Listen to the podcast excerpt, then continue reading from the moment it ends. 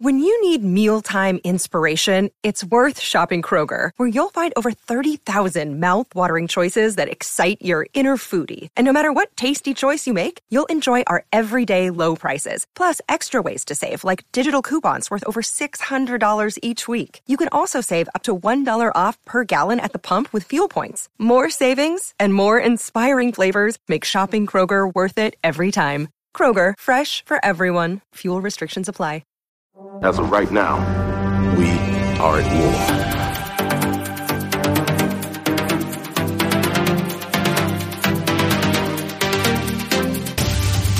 How desperate. You call on such lost creatures to defend you.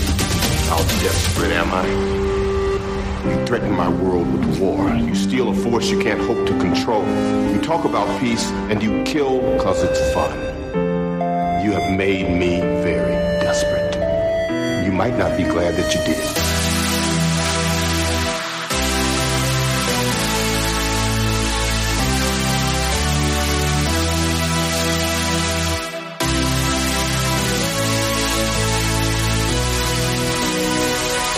There was an idea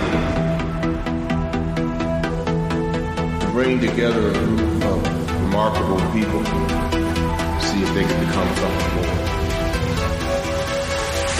more. Fight the battles that we never could. Welcome to Fury's Finest, a podcast about Marvel Crisis Protocol and the Marvel Universe. My name is Jesse Aiken, and I'm joined by someone different today. It's not Chris, it's Dr. D, Dylan, an Avenger level producer of the podcast. How are you doing today, Dylan? To say I'm doing amazing would be an understatement. I'm a long-time caller. I should say I'm a long-time listener. First-time caller? There it is. What can I say? I'm a, I'm a master with words. There it is. It's the doctor in your name.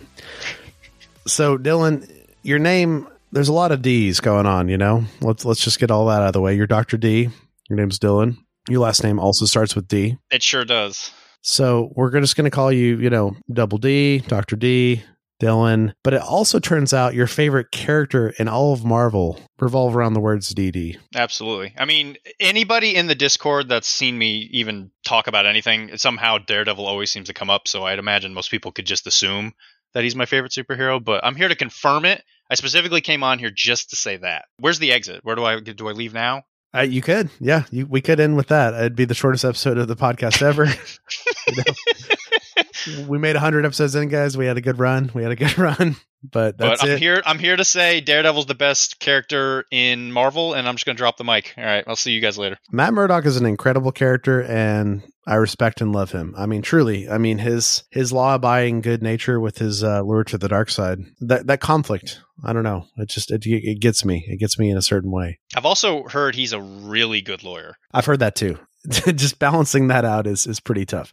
But Dylan, you're on today for a special reason, and part of it does revolve around Daredevil, but that should come as no surprise to anyone's an Asgardian or Avenger patron of the podcast because they've heard the After Dark where you came on after dark and we talked about the secret wars 2 league I would have to say that if, if you're going to call it After Dark, we should call it the After After Dark because, man, it was late when we finished that sucker. We had a great game, and then we just had like some amazing conversation, and it just had an absolute blast. we got to talk about that game now i guess briefly so fury's finest secret wars season 2 is over and it ended up being Dylan and myself in the finals. We had a criminal versus convocation matchup in the finals, but it was really fun, Dylan. I mean, we, you know, at the end of the day, you and I both played nine games of MCP over the league. That's price of admission alone worth it. Absolutely. I was starting to get a little worried near the end because I was running out of fingers to keep track, but I th- uh, it ended That's up true. nice, nice tight bow at the end. Yeah, and we've got to give a shout out to Patrick, like we always do, because he ran this league.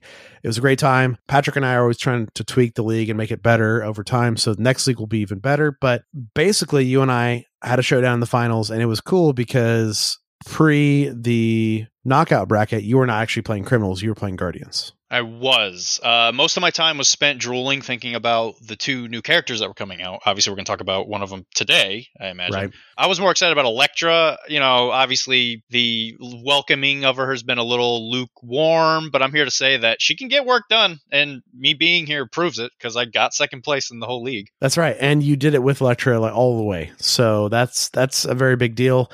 Now you played Guardians in the first five games of the the cut. But you know, the irony of that is when you switch to Criminals with Elektra, you won even more games clearly because you worked your way all the way to the top, and you and I played in the final game, and we had a knockdown drag out fight on the Gamma shelters, like you do with that Scroll agent that dirty, dirty scroll. Uh, I can truthfully say, I mean, after thinking about that game, I feel like it was more dragging than it was like knockout because it was mostly just us It's rolling true. bad dice at each other until the game ended. yeah, rolling bad dice, and then on top of that, like it was a lot of us, you know, weirdly making decisions sometimes to not do the aggressive plays. You know, be super safe and see where it happens because it is gamma. You got got to be safe with your gamma shelters, and yeah, the game ended, and I did beat the criminals with convocation, but you gave me a hard running, and also I was watching Elektra the whole time because I did not want to give her power, and I did not want to enable her to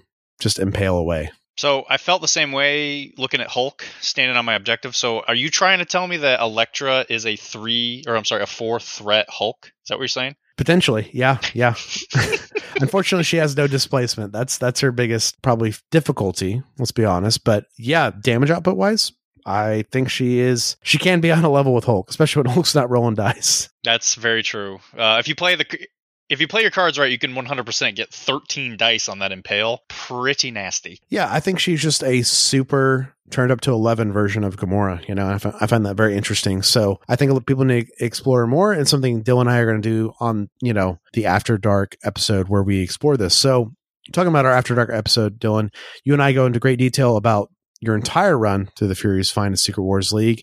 And we also go through all your thoughts on Elektra, how to play her, and why you're probably sleeping on her at home. Because if anything, this is a beautiful sculpt and one of my favorite characters of all time, Raphael, would not be here without Elektra. That's very true. Uh, I would say if you want to sleep on Elektra, I brought her to a local event and her wrist immediately snapped. So I probably would say don't lay on her.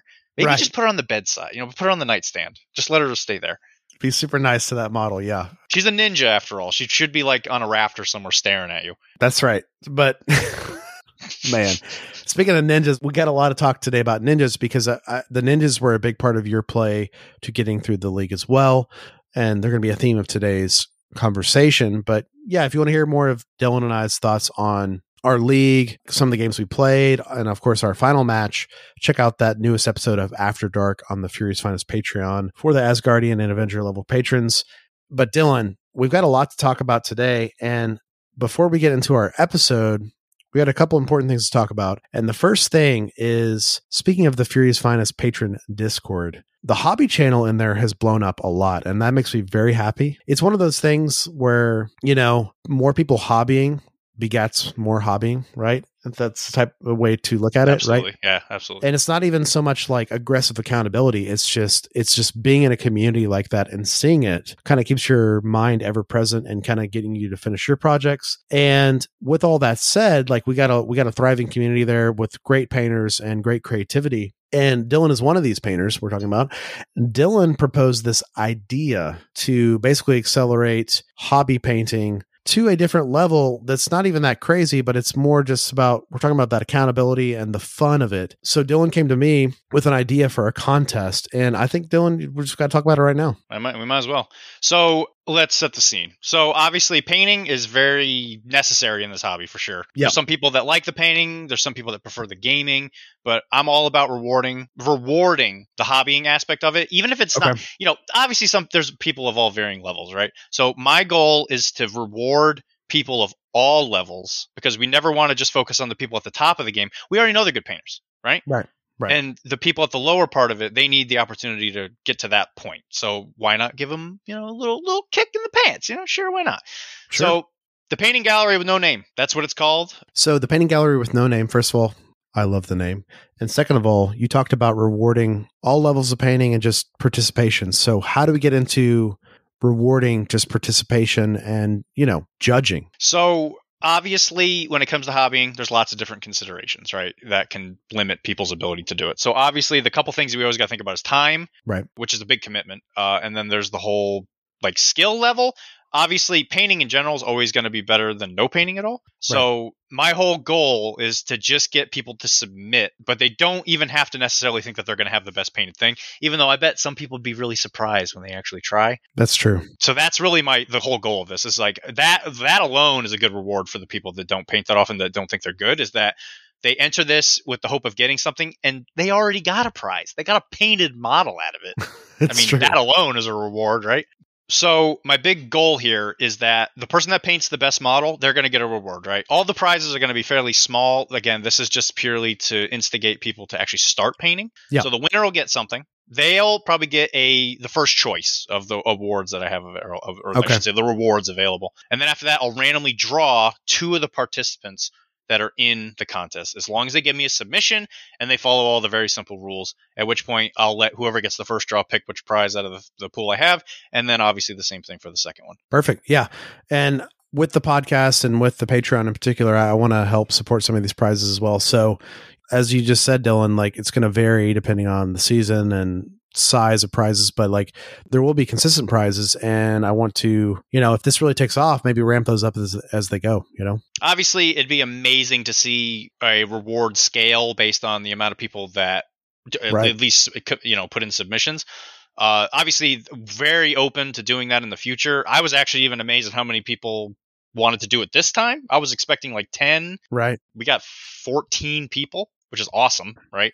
And that's even even started. that's not even yeah we haven't even started yet, and that's not even including the people that are going to jump in late. So that's super easy. I'm not worried about that. We're about to make the official announcement right now. you know, it's one of those things like the only people that know about it so far are just the Fury's Finest patrons on the patron Discord. So, this is hopefully going to be a kick in the butt for people to join the Patreon where the real conversations are happening. Let's just say that. It's awesome in there. Very good. I agree completely. And yeah, this is the type of thing that the Patreon enables, like you're talking about. So, talking about this competition, Dylan. So, we talked about you're going to choose the best painter of a quarter, and then you're going to pick two random participants, which I think is fantastic.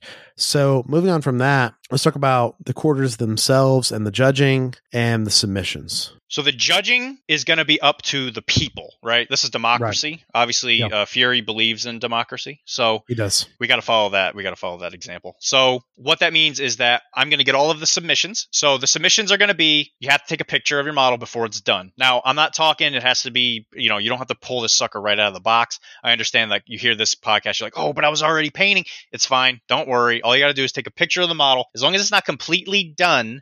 You're fine. You got some primer on it, that's fine. You got a couple base coats, that's fine. But Okay. if you know all you had to do is a couple glazes before it's done, okay, take the opportunity to paint another model, right? So all you got to do is take a picture of it before it's done. Then you take four pictures that you're going to send to me. So I'll obviously give my email for this in the Discord. And once you send these, mo- once you send all these to me, once it reaches the end date, I'm going to post them all in the Discord. And in which case, everybody's going to vote on whatever their favorite model is. Whoever wins.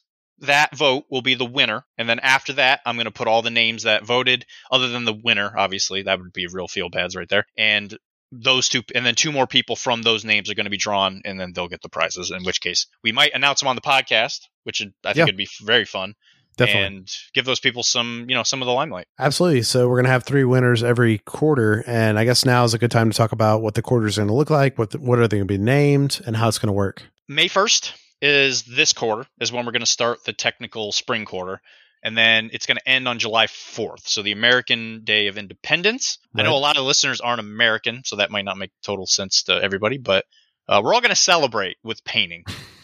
Uh, at which point we're going to pick a new theme. So the new theme will dictate what model you paint for the next one and then so on and so forth. The winner of the previous painting gallery with no name will be the main contributor to whatever the new theme is. So if there's something you've really been wanting to try or whatever, cool. I'll work with you and we'll figure out a really good theme that everybody can enjoy. Okay, very cool. So with that said, we have the May 1st to July 4th quarter starting right now, which you and I have dubbed the spring quarter, even though it's, you know, it's, it's going into summer, but you know, the next one will be summer into fall essentially. So with that said, what is the theme of this first quarter? So every list needs something.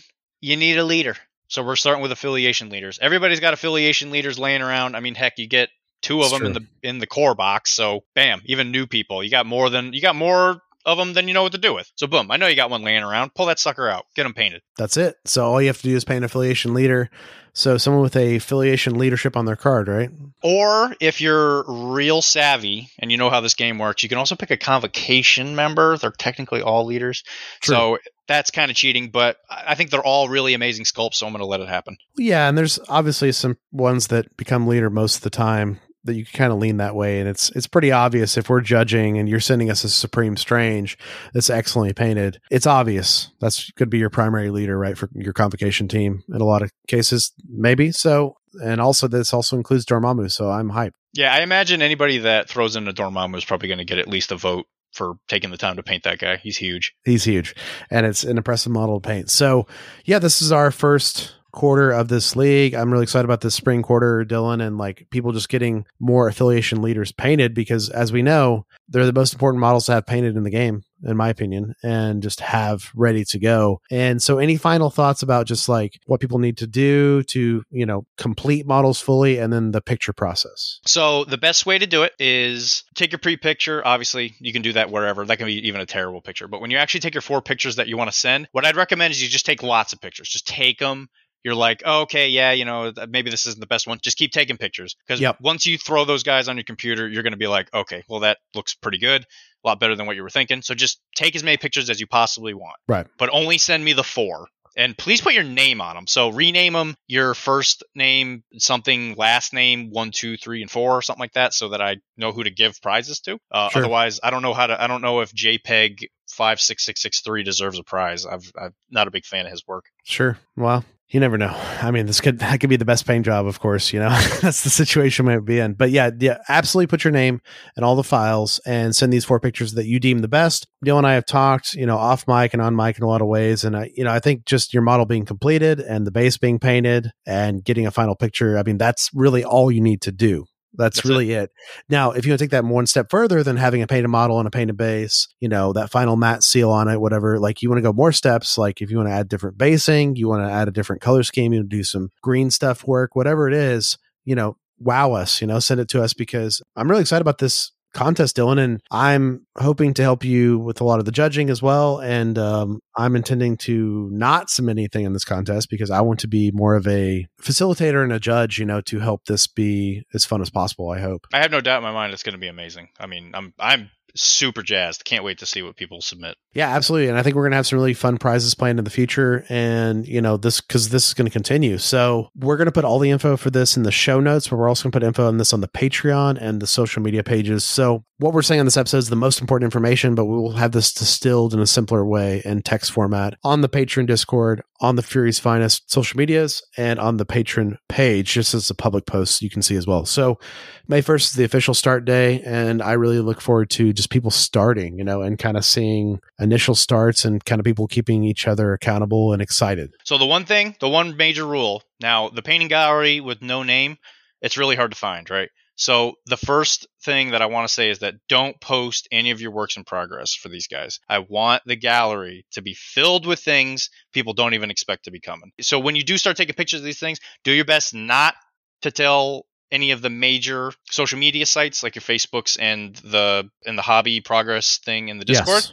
do your best to keep it secret keep it secret keep it safe those are really Right. important words send them to me and if it's really good way more likely to wow the people voting for you so just do your best you got to you got to hide it and then when it's ready to be unleashed it'll be it'll be it'll be unleashed Probably the toughest rule and the most paramount thing, yeah, is not posting pictures of this at all online until the first quarter is done.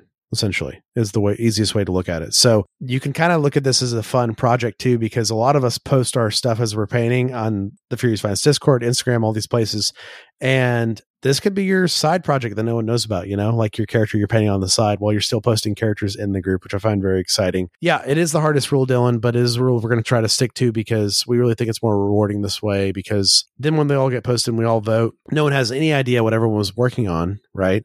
Yep. And then we all vote. And then after everybody votes and that voting phase is over, then you can post it on your respective social medias and stuff. Because we know a lot of you, especially patrons in the patron Discord, Dylan, are accomplished painters that even have Instagrams that, you know, post all their minis. So I understand you want to post that. So then at that point, you'll be able to post it. with my blessing too That's right. the double D signature. Now, speaking of Double D and affiliation leaders, do we have something like that we're going to talk about today? We have a lot of Daredevil talk we're going to get into today. And I think before we do that, we got a little bit of business to attend to. So let's get to it. All right.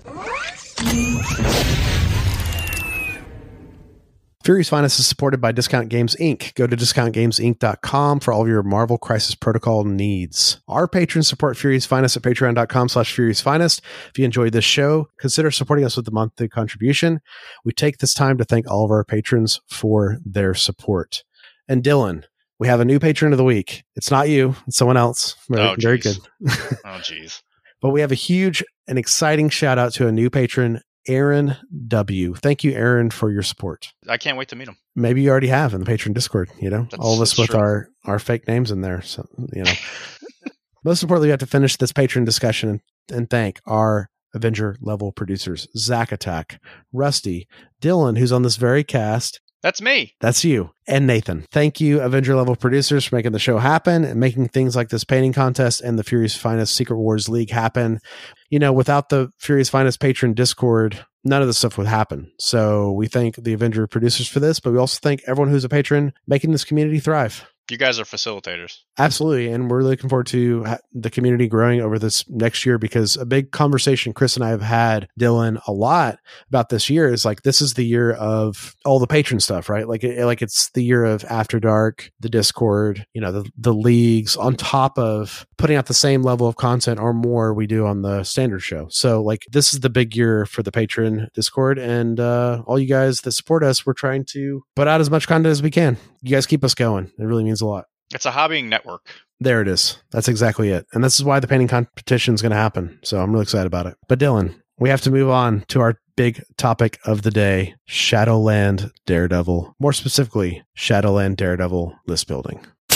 You know, the first thing you got to ask is is the is the beast going to be involved in this? Is it going to is it going to smell funny? I guess the beast is going to be in control this whole time. Yeah. That's, oh gosh. All right. Well, I got to get ready. All right. I'm pre- I'm ready. I'm prepped. Let's go. Let's do it. Let's do it. That's going to a lot of our listeners' heads because, you know, we haven't done Shadowland Daredevil episode yet. And, you know, apparently Chris and I are going to have to do that now, which is very exciting. It's going to be an addition to our Daredevil episode, which was some time ago, but a different facet of the character entirely. Absolutely. I think we got to get into Shadowland Daredevil right now and the topic of today's discussion, which is Shadowland Daredevil list building and just testing and learning this affiliation. We're going to talk pretty simply. We're going to start with the simplest thing first, which of course is Shadowland Daredevil. He's a four threat leader, and his leadership is Shadow War Criminal Syndicate. When an allied character attacks an enemy character holding or contesting an objective, that allied character may reroll one of its attack dice. This leadership ability can reroll skull results failures. What are your Very thoughts good. about this leadership, Dylan? I think personally, when you first read it, you don't fully understand how really how like really good it is because of the fact Yeah. that this is not a limited reroll. Not Wetworks. Yeah, it's not a wetworks. Wetworks, you get it's a one and done. With this guy, if you can if you can cram as many attacks into a character as humanly possible, you will reroll each and every single time as long as there's an objective involved. Absolutely. And that's a theme of today, I think. yeah, I would say so. Uh, the name of the game is violence. Lots and lots of violence. we chose violence. And, you know, let's talk about the elephant in the room Kingpin.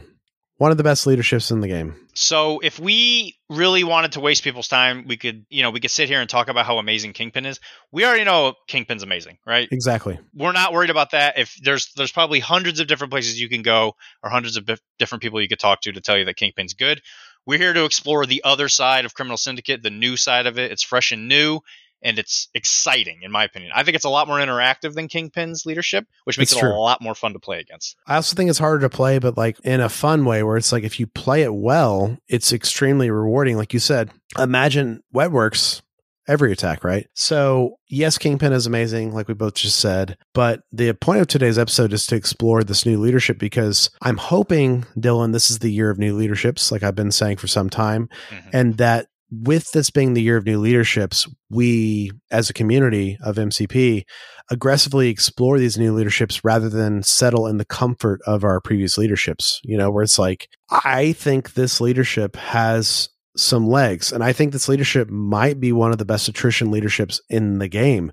It's just very strange when you juxtapose it against Kingpin. And I think the best way to do it is not even look at Kingpin. I think the best way to do it is look at this leadership on its own. And when you look at this leadership on its own, you realize that it's incredibly powerful and fun. And it also really gives you the opportunity to look at characters that one have may have been out of or maybe rotation for at least a little while. You can pull characters out uh, that probably haven't seen the light of day for at least a little while, and it gives you the opportunity to look at characters that historically, if you did use them with Kingpin, now you're using them for entirely different reasons, which is obviously one of the best parts about MCP. Absolutely, yeah. I mean, we all know the power of the dual affiliated like Steve and Sam list right now, right? And how it's kind of like the facets of both sides of that of Avengers that can do different things in a Sam team or different things in a Steve team is very cool. But I think this leadership's even more so different. And it's this kind of more akin to possibly the Magneto and Mystique leaderships. And once again, Mystique leadership not really explored yet. You know, and I think it should be, and I think it's starting to be right now, which is very exciting. But it's like one of those things like I think this leadership might be much better than everybody thinks and i think we're being overshadowed by kingpin and today we're not gonna we're not gonna be overshadowed by him because we're not gonna think about him because we're gonna think about how cool this leadership is and how cool this character of shadowland daredevil is Chris and I are going to cover Shadowland Daredevil on the podcast in the future, but like this is a sort of episode that's a way of Dylan and I talking about Shadowland Daredevil and this leadership and what we're going to be doing over the coming months and ways that me and him are going to be trying different things with Shadowland Daredevil to figure it out. Is that fair to say, Dylan? Yeah, as my absolute favorite character, I'm going to just stick him in weird places. It's just like he doesn't belong here, but you know what? What happens if you apply ninjas? And then we're going to talk about it. I think you're right. And I think we got to talk about the ninjas now. So obviously Shadowland Daredevil has ninjas, which is a whole nother thing. And I think we mm-hmm. should should just talk about them because we have not talked about them on the podcast thus far. So Hand ninjas, they have a stamina of two, a move of medium. They are a medium sized base, and they have a height of two. Their defenses are one physical, one energy, and two mystic. And they have a ninja weapon attack, which is a range two, four dice physical attack. It costs zero. Has a double wild trigger. So, as in, you need to get two wilds to trigger a bleed. After the attack is resolved, the target character gains bleed. But more importantly, Dylan, they have a lot of cool innate stuff, right? Absolutely. The one thing that I found that I giggle about constantly is that they don't have stealth. What kind of ninjas are these guys? I don't know. They're they're grunt ninjas, is what they are. They're not Yeah. good enough to have stealth. So I'll talk about their first superpower, and then I'll let you talk about their innate superpowers because eh, you know they're pretty cool characters. So their first superpower is an active superpower called Ninja Vanish. It's cost zero action. Move one asset or civilian token being held by this character to another allied character within range three. The allied character is now holding that token. A character cannot hold more tokens than the crisis specifies. Yes, we know this. But now the ninja is KO'd. That's an interesting way to word that. I wonder if there's any characters that are going to play with that sentence. I think so. And I think I have some ideas going forward. So the next one is Ninja Ambush. When this character is placed onto the battlefield as a result of coordinated strike or ancient throwing blade special rules, it may immediately make an attack. So it would probably be prudent to bring up the fact that coordinated strike is the way they are brought onto the board through Daredevil. Yep. And if you bring Elektra, they're brought on with ancient throwing blades. Uh, which are actually their strikes, which makes these ninjas incredibly difficult to keep off the table. Yeah, because you're striking a lot, is what you're saying, basically. Yeah, I mean, but again, I mean, especially with Daredevil, because we're talking about violence, and what what a, what a what better way to cause violence than with a basic attack that brings in more violence? It's so true. And I, I do love that Daredevil and Elektra's strikes both, respectively, are just five dice strikes. But on top of that, you add a four dice strike, essentially, a four dice attack on top of that. So, I mean, not as good as a nine dice attack. We know this, but a five followed by a four, pretty cool. You're peppering them real good. But how many times have you played against somebody who rolls a dynamite defense roll for your basic attack, and then you just get that one opportunity to do that extra attack, and that's the one they flub, and you Ooh. manage to get a good roll? I've seen ninjas take down characters that they had no right to take down. It's it's just an amazing little additional attack. Who doesn't love free attacks? It's thematic for the ninjas, too. They're just kind of waiting for an opportunity, basically. Absolutely. The next power is the hand. Uh, this character cannot contest secure objective tokens. This character does not have to pay power when interacting with civilian or asset tokens. So this seems to be a pretty consistent thing between grunts is that they're not allowed to mess with things that are just stuck on the board, but they do Right. interact with stuff that they can pick up. So, Dylan, you being the person who just played through the Fury's Finest Secret Wars League with Shadowland, Daredevil, and Elektra being part of your team, give us an example of how you use the ninjas to, like, you know, pick up an early extract. Well, then how am I going to keep my advantage? All right, fine.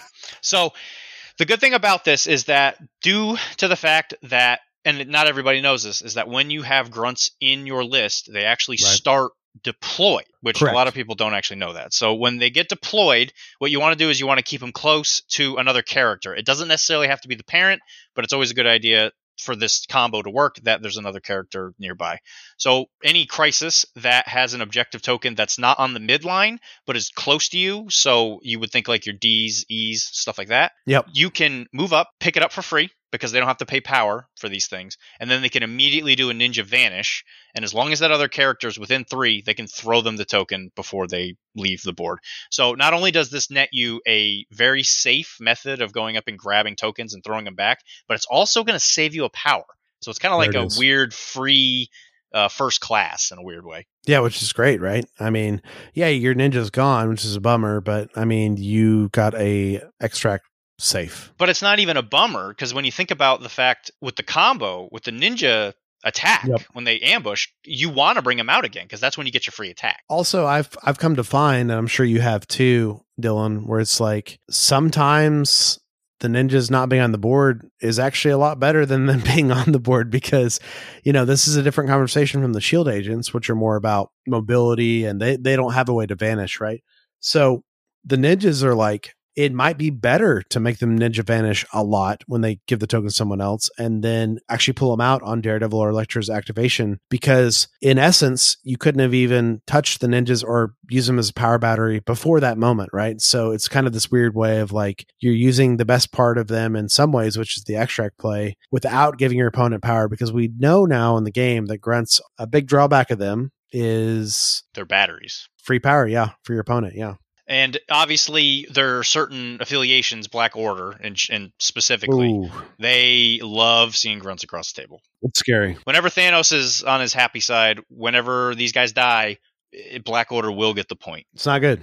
It's, very not scary. good. It's very, very scary. So it might actually want to be ninjas and hide in the corner when you see Thanos across the table. Nothing wrong with that. No, not at all. They're just doing ninja stuff. They're doing, you know, they're just they're just doing what they're supposed to do. It's true. So I guess we need to talk about Daredevil a little bit because we haven't done it on the podcast yet. But essentially, Daredevil is a forthright leader that, you know, has a decent amount of health, Dylan. That's kind of my favorite part of him. He's six health in the front, seven on the back. He's a medium move, standard small base. His defenses are four physical, three energy, and three mystic. And then on the back, they flip three physical, three energy, four mystic. But on top of that, like, he doesn't really do a ton in the way of superpowers. He just does a couple attacks, but his superpowers are innate. Which makes it useful, right? Because it gives you a maybe a bit of a battery ability for some of the cards that are going to be coming up here soon.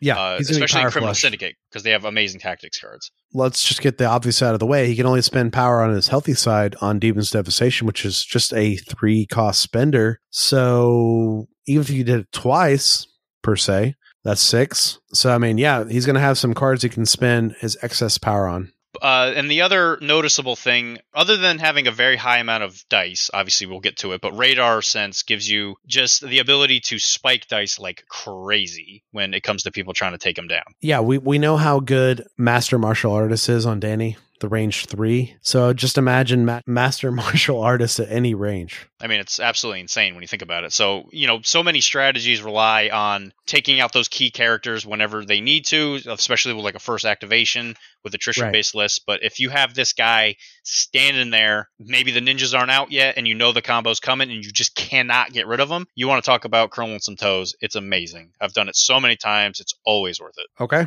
You're just saying the fact that him being out, which part of that? So if he's in a position, so Mhm. obviously with Demon's Devastation, it's a Mhm. nine dice builder if you have your ninjas in the right place. So the great thing about his attacks is that if he does his strike, the ninjas are going to pop out. So obviously, if they know how this combo works, Daredevil, they're, they're going to try and stop him, right? But this is the kind of tech on a model that's going to stop the opponent from being able to stop. How many Okay. times, you know, if they do a double attack and they manage to still not take him down between getting blanks on defense and having six health just on the healthy side, you Mhm. being able to pull off that nine dice attack could really save a game or two. And it comes with a, a possible vanish. the vanish on Daredevil, which is super cool.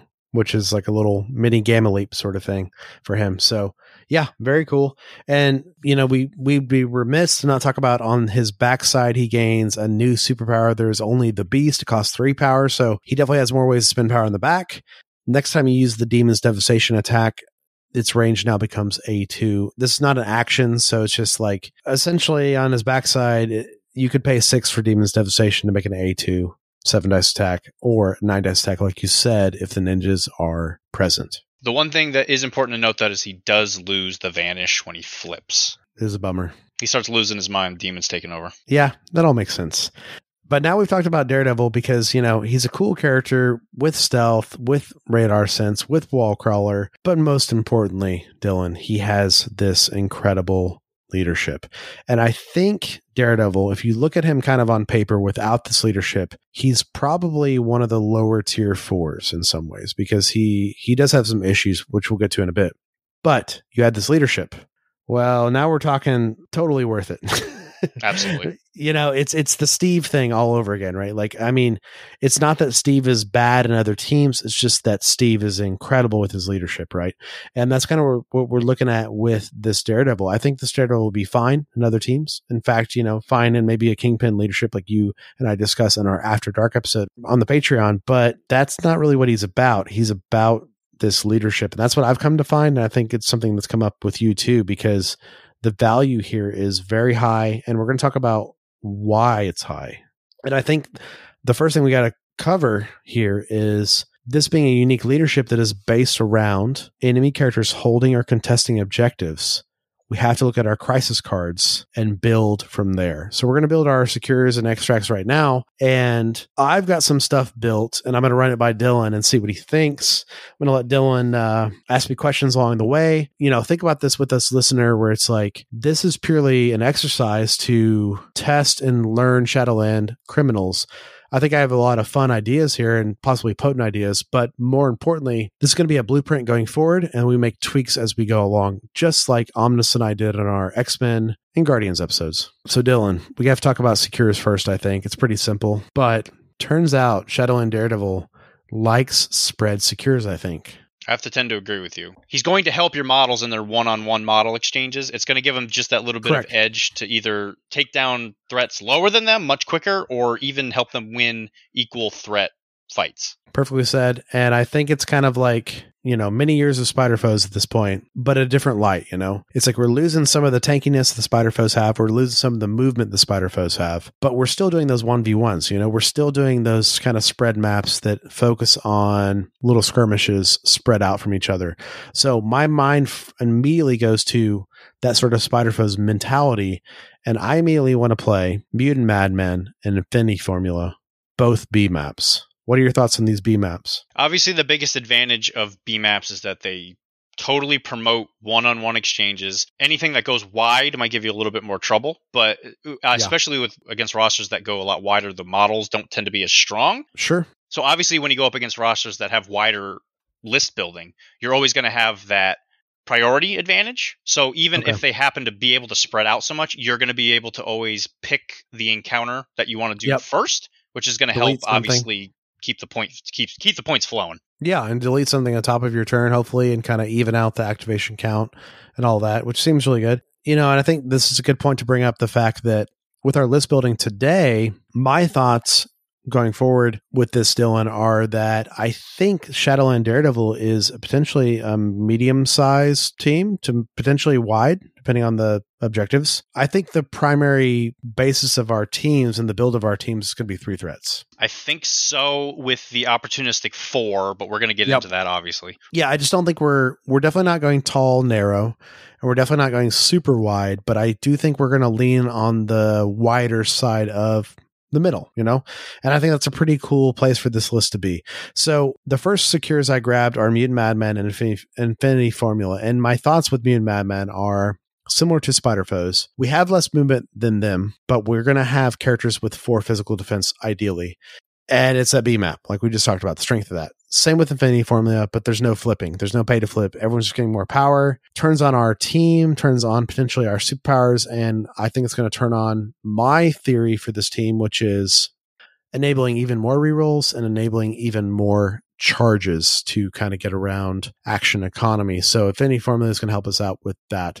Now, closing out our secures, I have two ideas that I want to run by you, Dylan. And let's talk about the two ideas because, you know, I'm kind of up in the air and this is going to come up to testing and I'm going to have a lot of testing planned out with this. But the first idea is a very common modern criminal staple. Superpowered scoundrels form Sinister Syndicate. That's the F map secure. It's now the widest secure in the game. It's five points on the map, which is crazy. When you're range one of an ambush token, which is one of these five secures on the map, so if a character's contesting an ambush token, have cover from attacks made by characters not contesting the same ambush token. The easiest way to remember this, at least I've been remembering in my own mind, which maybe might help you at home, might not at all, but essentially, as long as the enemy is not within range one of the objective, which is essentially like range 1.5 because it's still it's like under two but it's not wider than two like we're in this weird cover state situation as long as they're not range one of the objective that you're on you have cover. That's pretty good. It obviously promotes close combat fighting, so it should help kind of mitigate the issue of having to go up against characters that have longer ranges. Uh, right. Obviously, with Criminal Syndicate, they're not known for their speed, so it should help out in that regard for sure.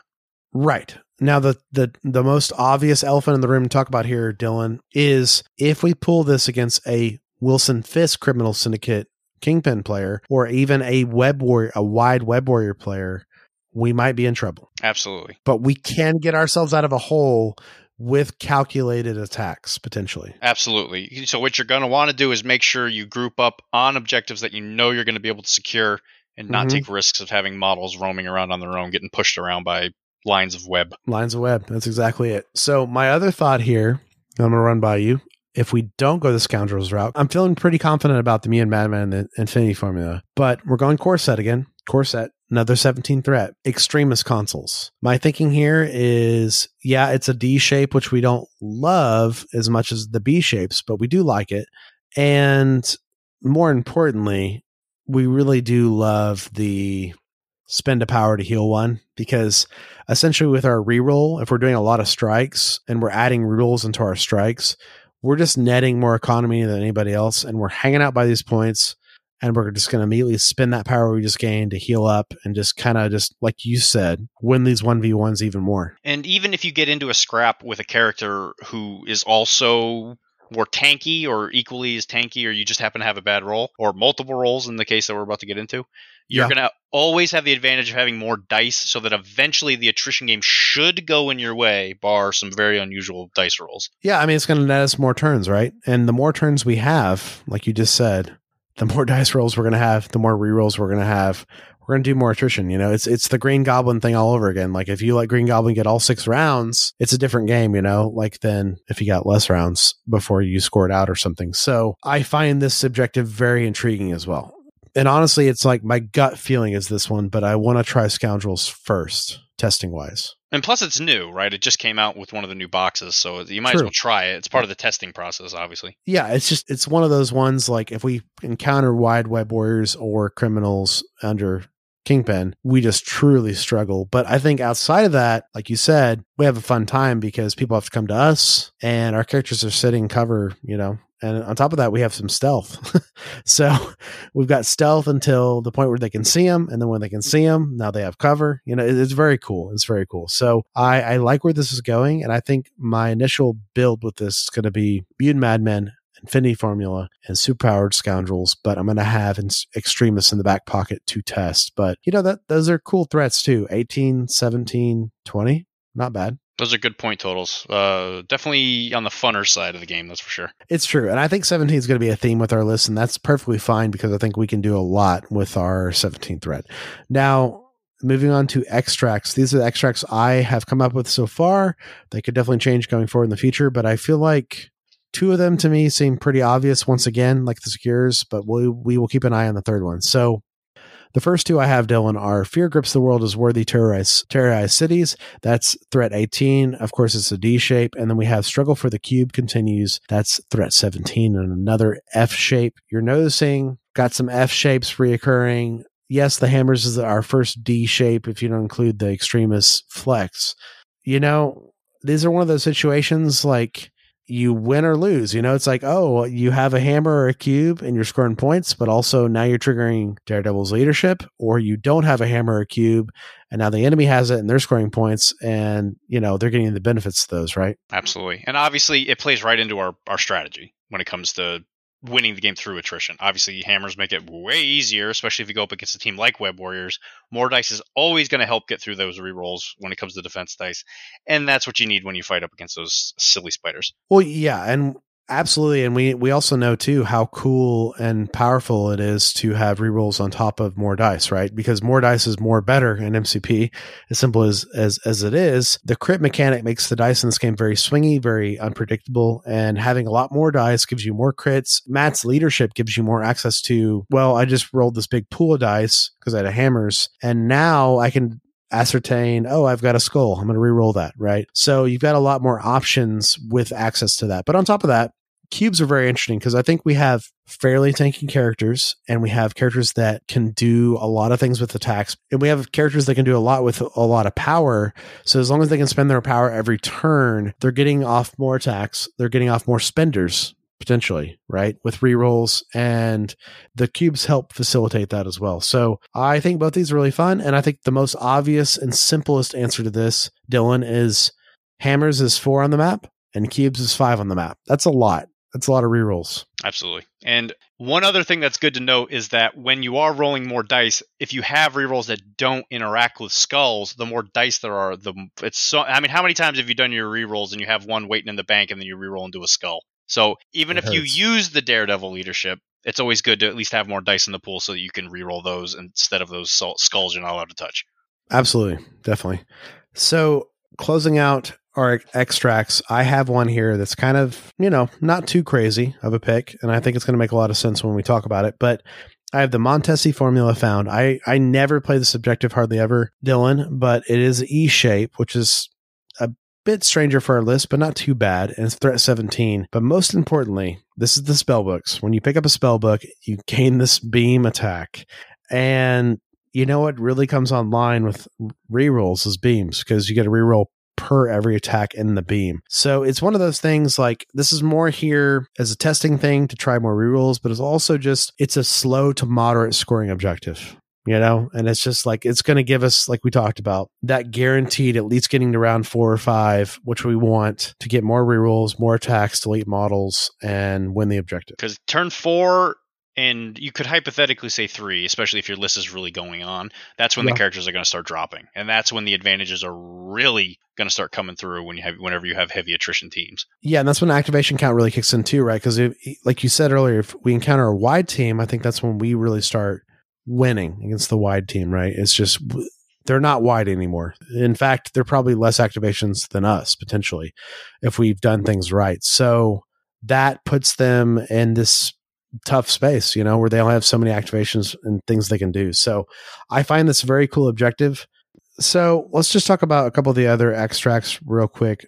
Dylan. And of course, we got to talk about the thing that has been coming up in the leagues everywhere single extracts. I don't think Daredevil's team loves them. So I don't think they ever take them out of by choice, but I think they can handle them. That makes sense. So you and I talked off mic some about some of these. Some of these are just not good for the team in particular. Like I I don't know, like the scroll, it's just probably not good, right? Absolutely not. One, it's the C deployment because that's going to promote ganging up on each other. We start to lose some of the edge that that this roster is going to bring. Yeah. So obviously we want to avoid fighting in the middle. yeah, it slows the game down, which is not bad for us, but outside of that, everything else is bad on it, I think. Absolutely. Uh, and you figure something like a Wakandan herbs type thing, the the list is going to be way too slow to be able to pull things like that off. So it's Yeah, not even worth thinking about that. Yeah, and you, I don't think you can catch the herb runner, right? Because if they have an herb plan, you're just in trouble and not good. Now, we could talk about the senator potentially. So the senator has the obvious advantage of having the defense debuff, but obviously that's a road that goes both ways. It is, but I think we're fine with it because we just let him get it early. We just let it happen, right? And then we double down on that character, right? And we get him quicker because we have rerolls. But once again, I don't think we bring it. If it's forced on us, it's different. obviously when we start going over the characters when we were talking off mic the first thing that comes up is that there's a lack of one out of activation movements or intrinsic superpowers that help get movements that don't take actions which is Correct. obviously some of the biggest advantages you can get when you have something like a senator or a scroll Or a herb. Yeah. or an herb Right. Yeah. So no, you're absolutely right. I think it's worth talking about the researcher while we're here because though a staple of the Kingpin list might not be as good on the Matt Murdock list, but I don't think it's bad. And it's something I'm thinking about trying going forward as a as a testing thing. But I think Montesi's the choice for now, but researcher is a good fallback to test. I say this, Dylan, because the ninjas do count towards the researcher, which is super cool. that's very true They actually count as double in Kingpin leadership, which is ridiculous because it's the only, you know, we, we say this all the time with Fury's Finest. The researcher is is is an extra secure in your deck, but it's not secure. It's, it's an extract, but you play it in the game mechanically like a secure, and it's weird. But the ninjas, since since it's an extract, the ninjas do count towards it. So Matt Murdock's pretty good here, and on top of that, we we know it's a very fighty objective. Now, the downsides obvious. You lose to a kingpin criminal. You probably lose to a heavy attrition team like a Brotherhood or a Cabal or something that just wants you all clumped up. So you do have some strong strengths where you're getting to do a lot of attrition, put out ninjas, get them to count for the research or whatever. But it also could go bad very quickly. And not to mention, if as soon as you see Black Order across the board, you're already starting to get worried about having a big fight in the middle. Obviously, Black 100%. Order are very strong in big fights in the middle. Yeah, not good. Not good. So it's something I'm looking at. And, you know, there's a couple other ones that come to mind, but like you said, C's are not great for us. So Legacy Virus, I'm not crazy about it. And, you know, there's only three on the map. It's better than all the other C's, like the Scroll, like the Kree. How do you feel about pay to flip objectives in general with this affiliation? Good question. I actually think we don't mind them, right? Because we're something I've already touched on a couple times. We have better strikes than everybody else, right? Because the rerolls. Mhm. So with that in mind, we're fine with pay to flips. Hence why I chose Mutant Madman, I think, initially. Are we going to want to do like Deadly Meteors? Probably not. Because obviously, with the C deployment, you start having problems. It's C and it's energy, right? And I don't think mm-hmm. anyone on this roster really has good energy defense at all outside of a couple splashes. So, Mutant Madman, love it. Maybe some of the other ones that are like kind of just oh roll and see if you get a crit. We're still fine with that, but we don't we don't love the objectives because they're single extracts. So it's interesting, but I think we're on the right path with like the B the B shape, and I think that's the route we're going to go, kind of around this. And obviously, who knows in the future with new boxes coming? Because with the extravaganza 100%. right around the corner, who knows what's about to come out? Exactly. That's why we're kind of using this as a template to go forward and change and try things. But, you know, this is my next big project. And I think this leads us to Dylan. We have our secure and extracts now. So we have Mutant Madman, we have Infinity Formula, we have Scoundrels for, as our secure, and then we have Montesi, Fear Grips the World, and the Cube for extract. So now we're going to build a team. And I've got some ideas for a team. And it, some of them are pretty straightforward, and some are kind of off the beaten path. So we'll talk about the straightforward ones first. We have to take Shadowland Daredevil. Done. Done. We have to take Bullseye as an affiliated two threat, I think. Done. And something that's gonna you're not gonna fight me on at all. You know, it's something that you and I are gonna probably continue to rant and rave about the rest of the episode. We're taking Hood as a three threat. We're taking him. And why are we taking him, Dylan? he i mean there's no stopping us you can't stop us His- the, the things that he enables us to do in this list but with the character itself and the tactic card that's attached to him Yeah. it's impossible to say that it's not useful Right. I mean, he hits harder than 95% of three threats on his demon form, right? So adding a reroll to that, crazy. On his human form, he has a mystic pistol attack with rapid fire. Add rerolls to that. Okay. Very versatile. but on top of that, we've talked about winning these 1v1s. We talked about like these sort of like 1v1 fights that are going to flip objectives, right? He's incredibly good at that. And then you add the versatility of his kit, adding a med pack on his kit for your Absolutely. team. And you add the fact he's affiliated, and we're going to be taking him most games. And this is why I talked about Daredevil, Bullseye, Hood first, because I think they're going to be staples of a lot of lists. And in fact, I think Daredevil and Hood are going to be our basis for a lot of this going forward. So let's talk about some other affiliated options that I am thinking about strongly, and I have my list, starting with Kraven the Hunter. So Kraven is, I think, a pretty interesting choice because Right. you obviously get the bonus dice whenever you use his hunting ability. Yeah. And you could use to some, especially with your wider objectives that are going to require a lot of movement. You could also, you could possibly get a lot of use out of Corner of the Beast too. That's true. And you and I also know how powerful he is on B maps, right? Because he can kind of do the Gwen thing, right? Where he nets actions and free movement on top of his attacks. And then he moves across, right? And goes to the other secure. And even if you don't do the movement, the extra dice again plays immediately into what we're trying to do. So he's he's an interesting character in that he can kind of play both sides of that field, and I think he definitely should be considered. But and and obviously being a criminal makes him a lot more a lot more palatable. Right. And this is why I talked about him first, because I actually have a lot of stand ins in his slot, but him being a criminal essentially usurps that first, right? And we're going to try him as the initial slot, but we'll talk about some alternatives later. Moving on, the bread and butter and the star of my list in this, Dylan, is my other four threat character, Killmonger. Affiliated, he's going to remove pieces off the board. He's going to win you the game with that usurp the throne where he scores two VPs. What else do we have to say? So it's funny playing criminals with Daredevil as much as I was. For some reason, he completely escaped like my thinking process because I, I haven't really seen him on the board for so long. It's, I feel like It's it's so been so long since Killmonger's been relevant. That's true. Yeah, I agree with that. And I think weirdly enough, yes, Killmonger is insane in Wakanda because Wakanda Forever on a character that could hit as hard as Killmonger is great. But I think Shadowland Daredevil's leadership, this might be Killmonger's primary home now because essentially he's getting consistency across the whole game on top of the thing he already did before, which is, oh, Killmonger's got a bunch of power. He's going to usurp the throne and do his spender and swing the game, right? So if he's consistent the whole game until the point where he swings normally, I think we're in a different situation with Killmonger now, you know? Absolutely. There's not a part of his card that doesn't benefit from this new affiliation leadership. That's right. There's not a part of it that doesn't benefit from it. Well, let's talk about potentially the craziest part of this card that I mean, we we talk about usurp the throne. That that is crazy with this leadership, but kill count tokens, right? Like as long as he's getting tokens throughout the game, you are stacking rerolls on top of rerolls on top of rerolls, and you're doing the shadow and reroll last, right? To potentially reroll any skulls that are issues. And his dice are just so consistent. And that's a crazy thing. And and he's always been a really consistent character dealing damage, but I think he has his primary home now because people have played him, Dylan, in Kingpin leadership and had great success with no rerolls, right?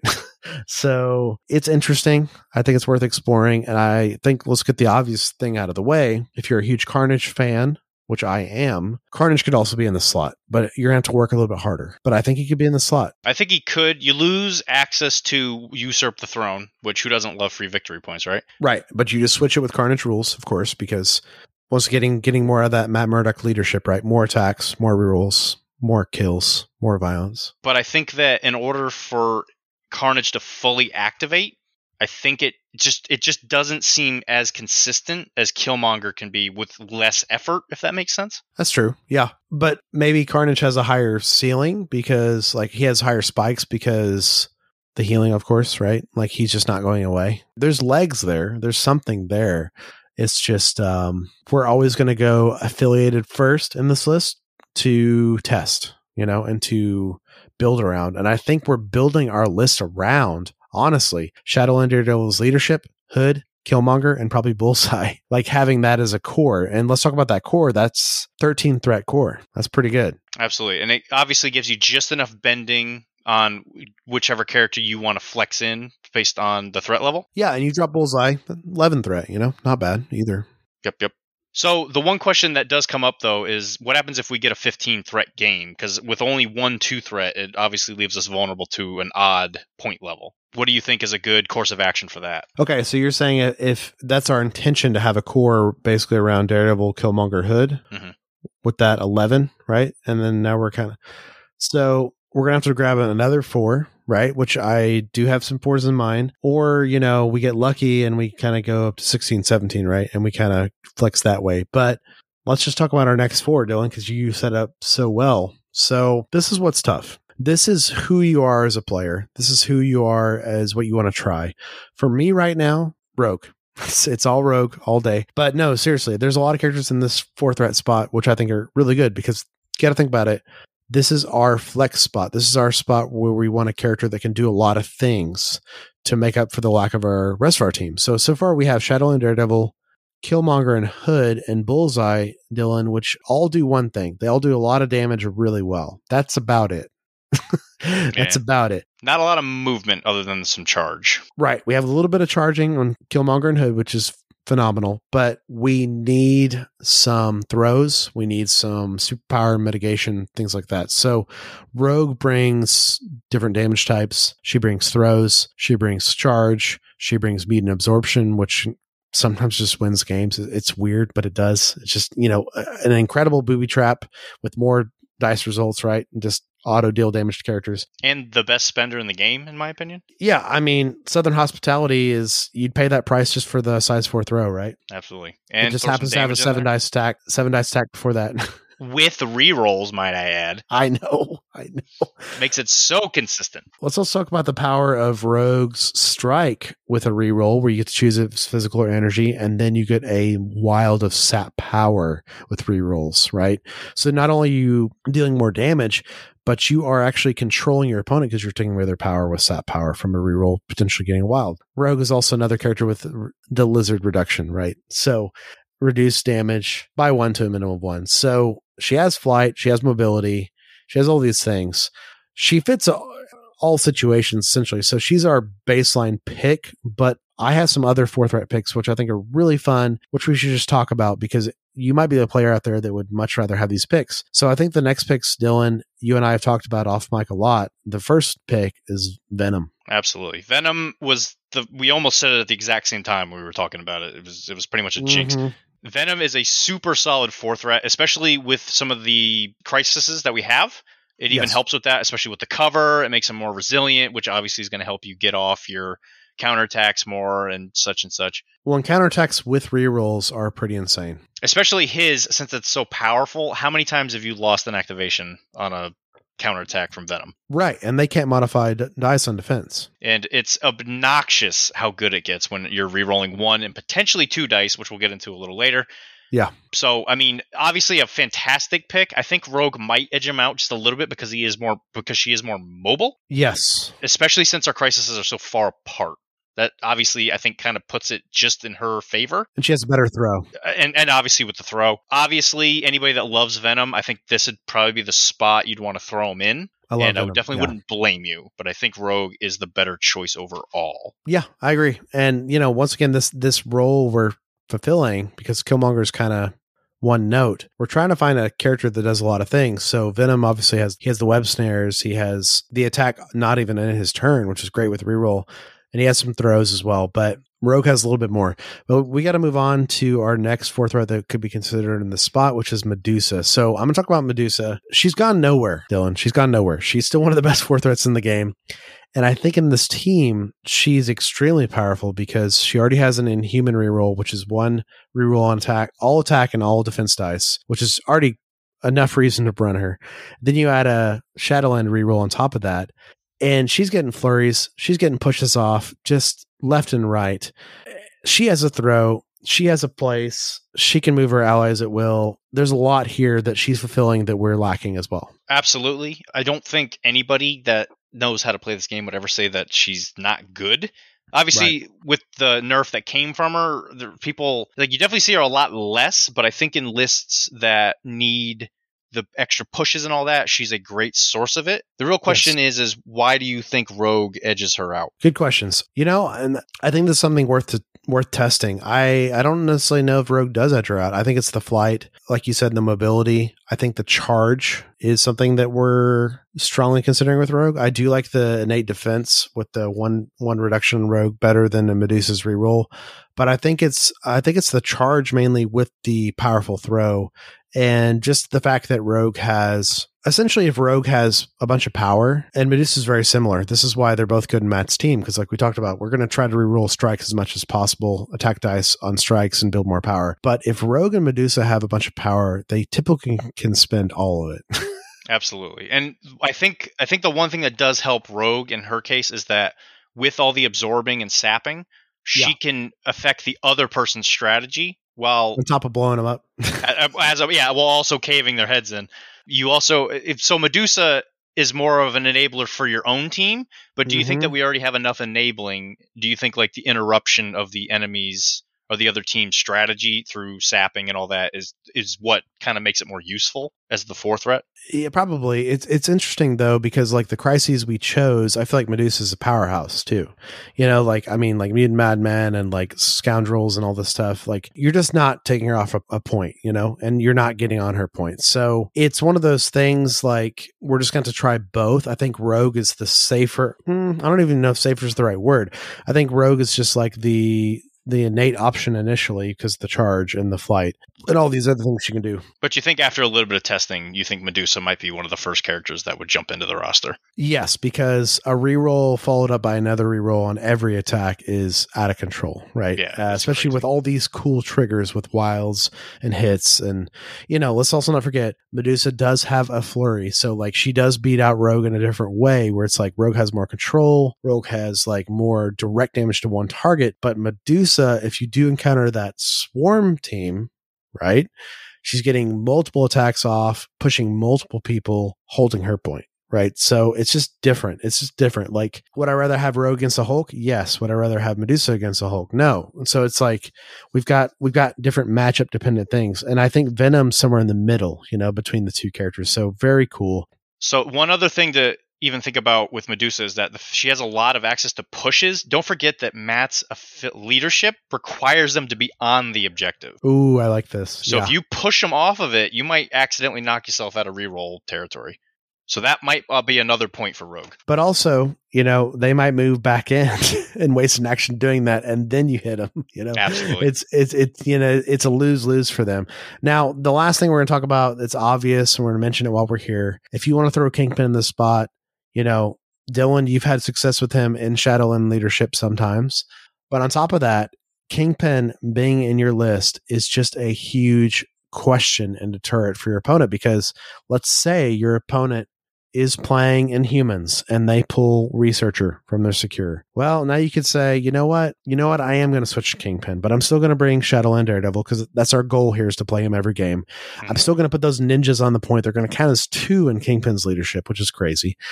But I'm going to use him as a tech piece against certain lists. That's worth doing as well, but I don't think he benefits from the Matt's leadership very much. The obvious issue with Kingpin is that since he's so slow, the opportunity to get more than one attack with him is pretty rare. Oh, yeah. He's purely there to just kind of get into your opponent's head in turn zero. and Hail of the King's already one of the best spenders in the game. Do you really need a reroll on it? No, I don't think you do. It's too solid.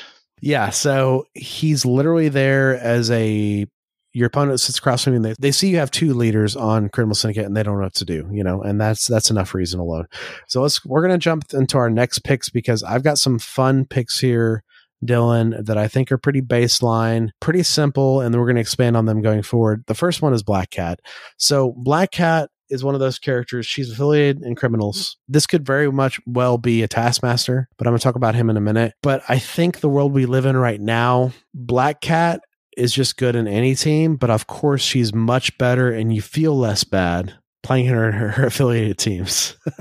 yeah, it seems a little bit less cheesy. I mean, I don't I don't even remember the last time I've seen a roster without her in it. I've not played Voodoo outside of Convocation yet, eh, right? And like Voodoo to me in Convocation feels completely fair and balanced.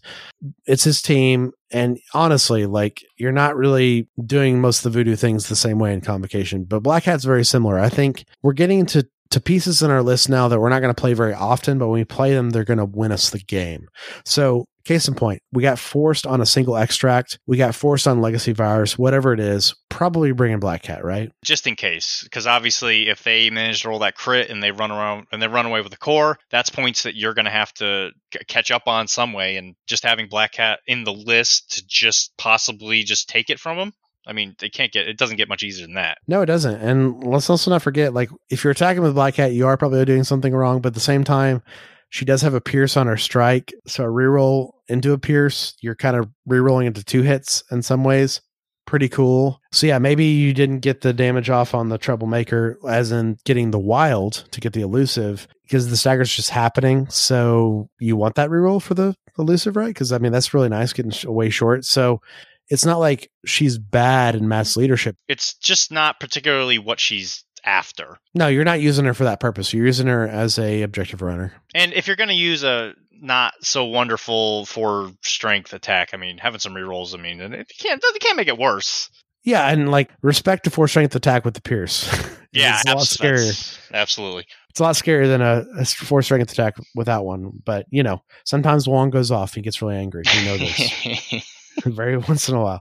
So moving on, we have one of my favorite three threats in the game, if not my favorite three threat in the game. His name is Lizard. His name is Dr. Connors. Okay, so Lizard is already an incredible standard criminal pick. Let's talk about why that's obvious. He counts as two. He's got a big health pool. He's got innate reduction of damage. He's got healing factor. It makes perfect sense.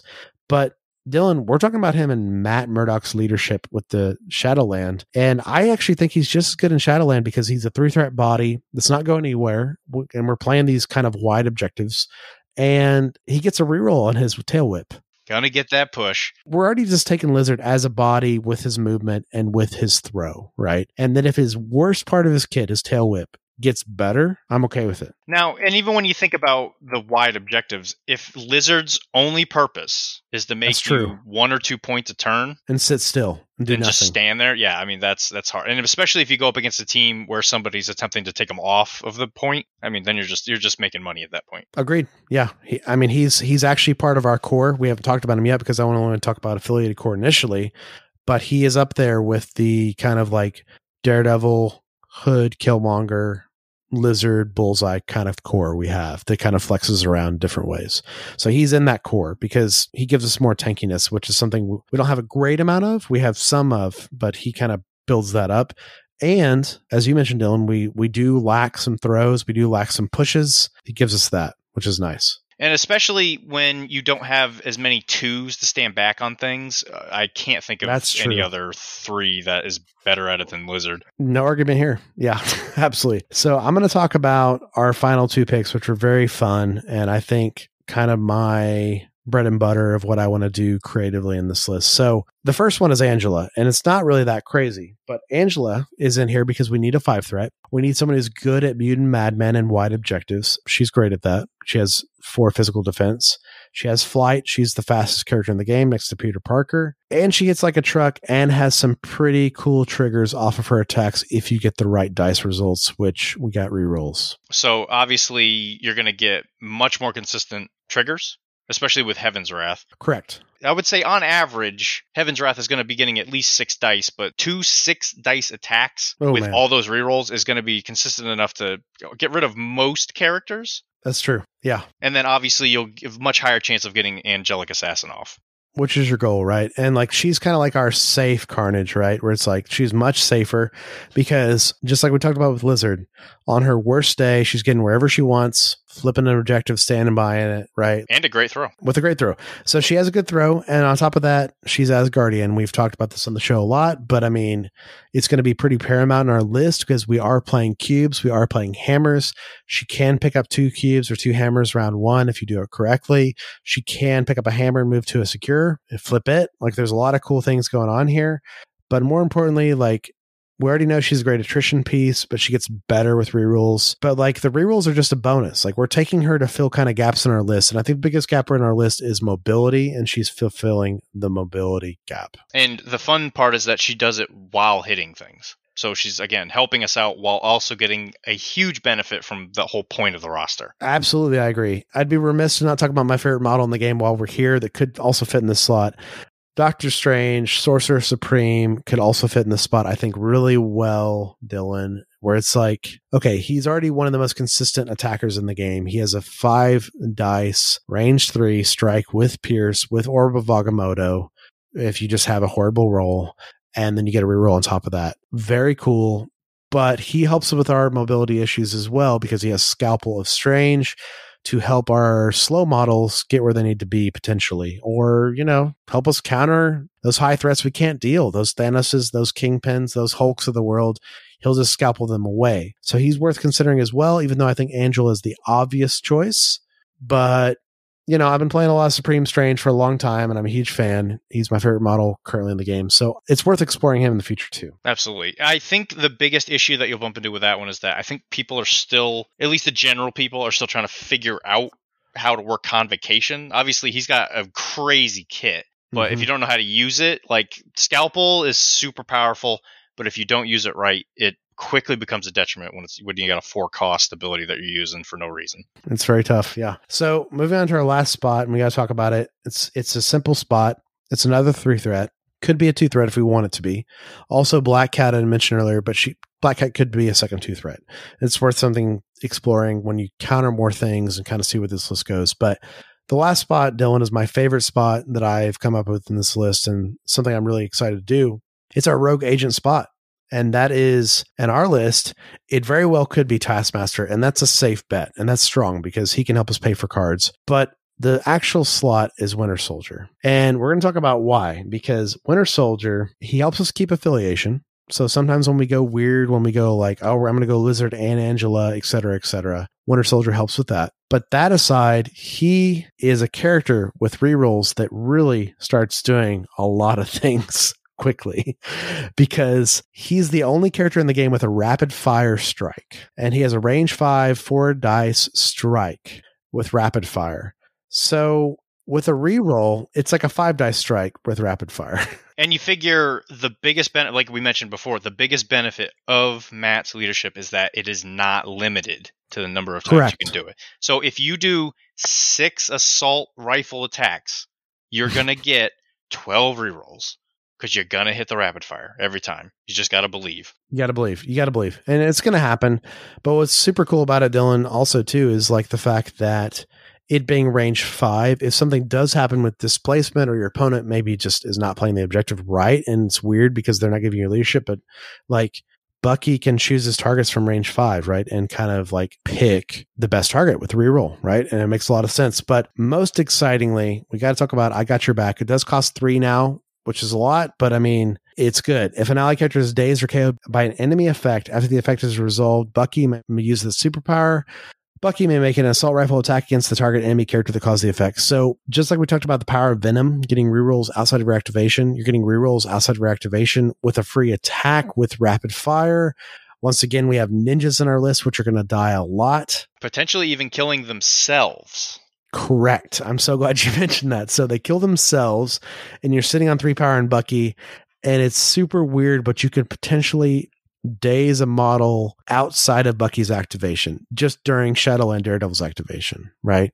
And we're kind of just manipulating his range five rifle as much as we can with this. And it's pretty cool. So, yeah, I really love him in the slot. I also think Taskmaster is an incredible fit. We have a lot of cool things that, like the superpowered scoundrels, which, you know, we got cover. Taskmaster Shield gets around that. Taskmaster can help us pay for cards, but I think Bucky is going to stay in the list for a long time, potentially forever, instead of Taskmaster, because if you get good at this cool combo with the assault rifle, rapid fire, got your back stuff, it can be really potent. And let's also not forget Hydra Tactics is really strong. It costs two. Choose an ally character within range two of Bucky. Place Bucky within range one of the chosen characters. So you can actually use ninjas for this as well, Dylan, where you can kind of use ninjas as a storm hop for Bucky. Absolutely. And they're medium sized base. So very powerful.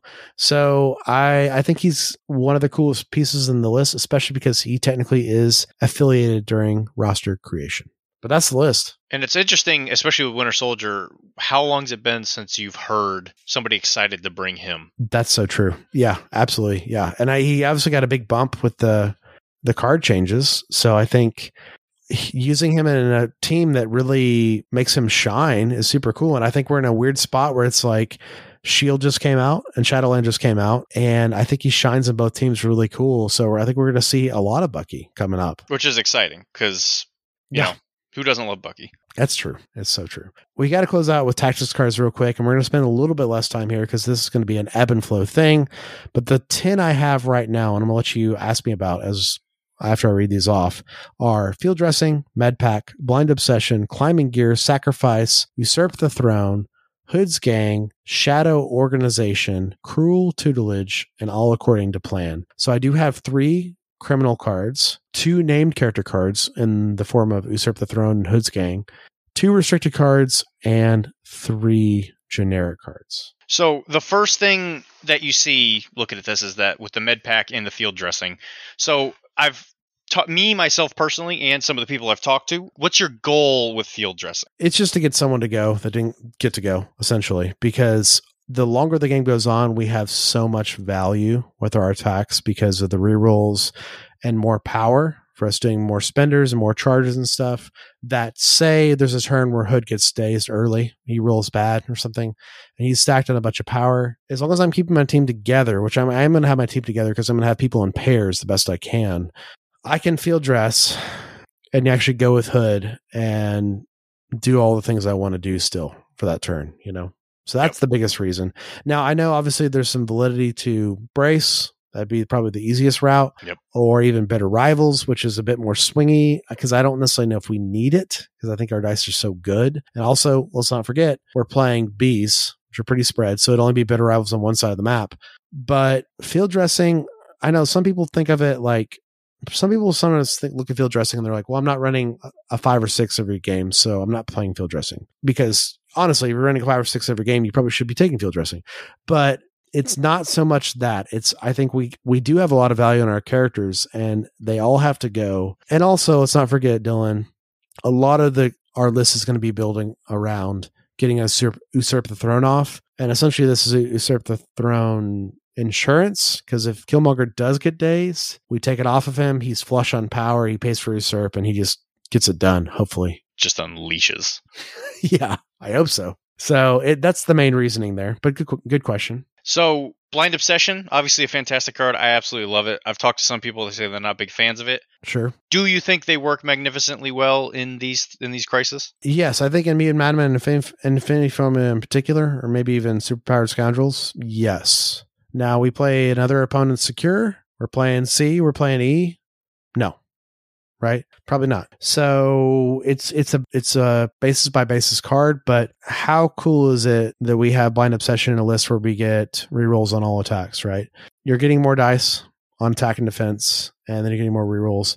Also, I've mentioned this on the podcast many times and I'll continue to mention it, but sometimes blind obsession at worst is a huge question to your opponent because like say you play blind obsession on a flank and they have priority and they say oh man if i go with this other flank they're going to go with the blind obsession flank and just blow my character up. So that kind of forces them to make decisions. Or the other option with blind obsession is you just play at the top of a turn when you have priority when you know you're going to ko a model and you play it you KO the model, you, it guarantees the KO, and the obsession's already gone. And that's the theme you're going to see with some of my cards, Dylan, because I also have Cruel Tutelage in here obviously cruel tutelage uh, amazing card but are you not worried about the skull giving you the stagger? Great question. Um, a little bit worried about it but not really with matt's leadership because in theory we're using it when we're ready but also we have we can reroll skulls on attacks. And another way i view this card is like you're paying one for three more dice which is pretty crazy.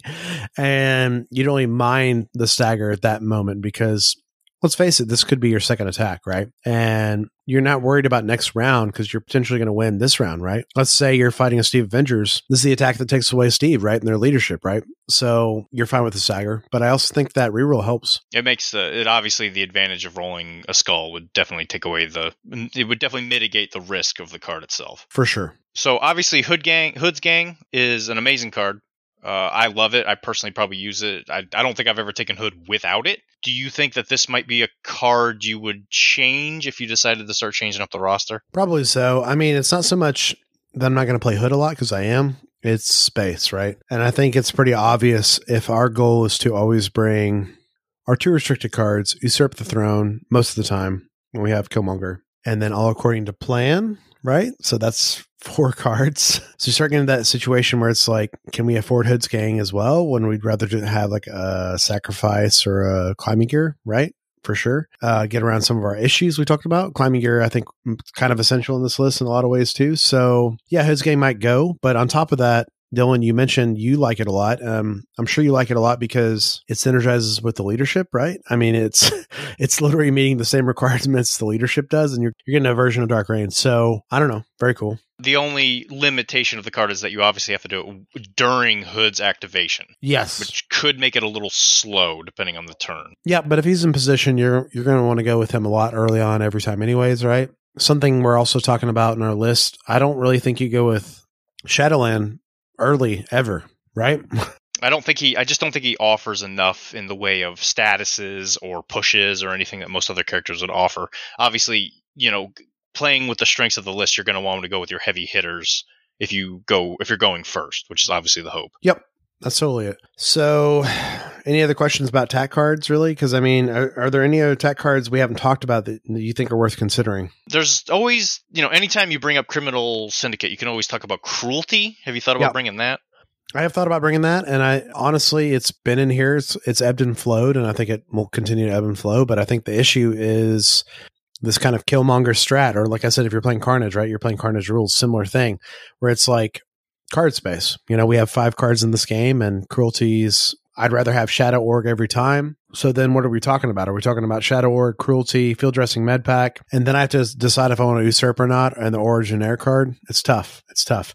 I think usurp's just better. And it obviously plays with the core of the list itself, since we suspect we're always going to be bringing Killmonger most of the time. I don't think we're going to bring Killmonger when we see like, you know, a six or eight threat across the table, which we still could. I mean, he Killmonger is notorious for killing Hulk, like seriously. But you know, I think we're going to take it most of the time, so it's going to cause issues. Because I mean, we've always talked about too, Dylan on the podcast, how it's like just like deal with the devil or something. It's like usurp the throne being in your opponent's hand makes you play differently. You know? Yeah, absolutely. You gotta, you gotta, or you gotta be a little wary of the scary guy over there looking at you real real sharp. There's power to it, you know? Like into into Jaka being on the board with that card out. Like I'm saying like even if he doesn't get it off, you play a certain way and it kind of controls you in a lot of ways. So it's it's very cool. I want to try cruelty in here and maybe maybe I'll try it. You know, it's another attack, right? Which is very good, but it's not a great attack. So I think all according to plan and Shadow Org are too powerful. And I think it's, this is a good time to talk about Shadow Org. So Shadow Org is probably going to take that slot. We talked about this kind of a hard spot we're having with our fifth slot. And I think it's going to be on certain matchups against certain teams and in particular on superpowered scoundrels because obviously since we're also since we're all spread out over the entire board getting within two definitely plays into our strengths. Yes because they have to come to us like you mentioned right? And super stealth you know for a turn very cool. There's versions of this list i've thought of with gambit in here and one of these three slot spots we talked about they're kind of in flux and uh, maybe you can go to that black hat spot and you bring dark past right in here and you have kind of shadow org followed by dark past but more importantly, you give Gambit rerolls and he has incredible attacks if he gets rerolls. So very cool stuff within this team that needs to be explored, I think. And obviously with some playtesting, I think that it'll help kind of hash out if the stealth route is more viable or not. I agree. Yeah, definitely. It's something we just got to try and play and figure out together. So, but I think with our goal being violence, like you said, all according to plan is essential. I mean, you're going to bring in every game for the most part. So your slots are getting really narrow. You know, you're bringing your two restricteds, all according, probably usurp, and okay, what's your fifth card? You know, and that's why we have climbing gear. That's why we have sacrifice. That's also why Hood gets, Hood's gang could be dropped for you know something else entirely, like disarm. You know, like you see a giant Hulk or a Corvus, right? You bring disarm that game, right? So a lot of interesting things to to try, but I also think too, Dylan, that like the cool thing about this list is its attrition is so good on top of being really good at these objectives. I think that's what's it's kind of uniquely postured for that. Absolutely. All teams like hammers. I think we like them a little more. that was my question. I was like, do you think we like them the most? Maybe in some ways. I mean, I know certain characters like them a lot, but um, Angela being one of those characters, right? absolutely, absolutely. It's one of those situations where it's like I think we're we're good in both cases, but our main goal is to keep points parity, score the same as our opponent or better, like you play MCP normally, and then do damage and good consistent attacks on top of that with charges, right? So we're never wasting a We're never wasting movements except af- after turn one, essentially. Absolutely. And if any movement you are doing, it's hopefully a charge. Yeah, and speaking of charges, I'll we'll talk about that Kraven spot one more time because I said I had a couple interesting things in mind which I want people to try. Kraven is there right now because he is a criminal, and we're going to default to affiliated choices innately. I think a better choice than Kraven is Laura, is X23. I think she's really cool in this list, and I think you kind of get in this position where if you start playing her a lot on top of Lizard as well, which seems kind of tough in all seriousness with affiliation, but maybe it could happen with Bucky and stuff in there. Well, let's say you do it though. I mean, you could even start bringing exceptional healing if you wanted to, right? So there's there's cool stuff there. But I mean, I'd be remiss if we didn't talk about my other three threats that could fill this spot. And I'm sure you have some in mind too, Dylan. But I mean, Zemo and Domino could also be in this Craven spot, right? I've had some insane luck with Domino. Who doesn't love an auto incinerate, especially in an attrition list? It's so good. And like her ceiling with this leadership, where it's like her ability to turn on a skull to a crit, and then she can like reroll and get the dice she wants while that still still kind of is a crit. She could roll another skull into something else, like, and just fix her dice. Very cool. But I think Zemo is pretty obvious. He's a long mover with charge, with an incredible attack innately with his own reroll, then then stacks with the mat reroll, and then he gives his team a reroll, range two of him. Zemo's probably the actual pick over Kraven, like just as a testing purposes. But Domino and X23, I think, are the spicy, interesting picks that probably are better if you know how to use them. Now, do you think that taking out Kraven really does threaten the affiliation? Because I think we have five characters still in affiliation, even if we take Kraven out. And is that including Winter Soldier or five? It's not. That's not. So Winter Soldier be the sixth slot, is what you're saying. Yeah. I don't know. I don't think it's so much threatened about the affiliation. I think it's more, you know, access to our cards, which are good. Shadow Org in particular, it gets better with the more criminals you have. All according to plan, much better with more criminals you have because ideally Kraven is a great battery for this card in particular. Like you said, like if I could pull three power off Kraven and five off Matt Murdock and, you know, two off some random character, I think that was a good all according to plan, you know? And then I still kept all my power on my Killmonger. Killmonger. Yeah. yeah, yeah. So, or my Hood, right? Ideally, Hood has his power too, because our goal is to always have power for charges. Our goal is to always have power for our spenders when we're ready.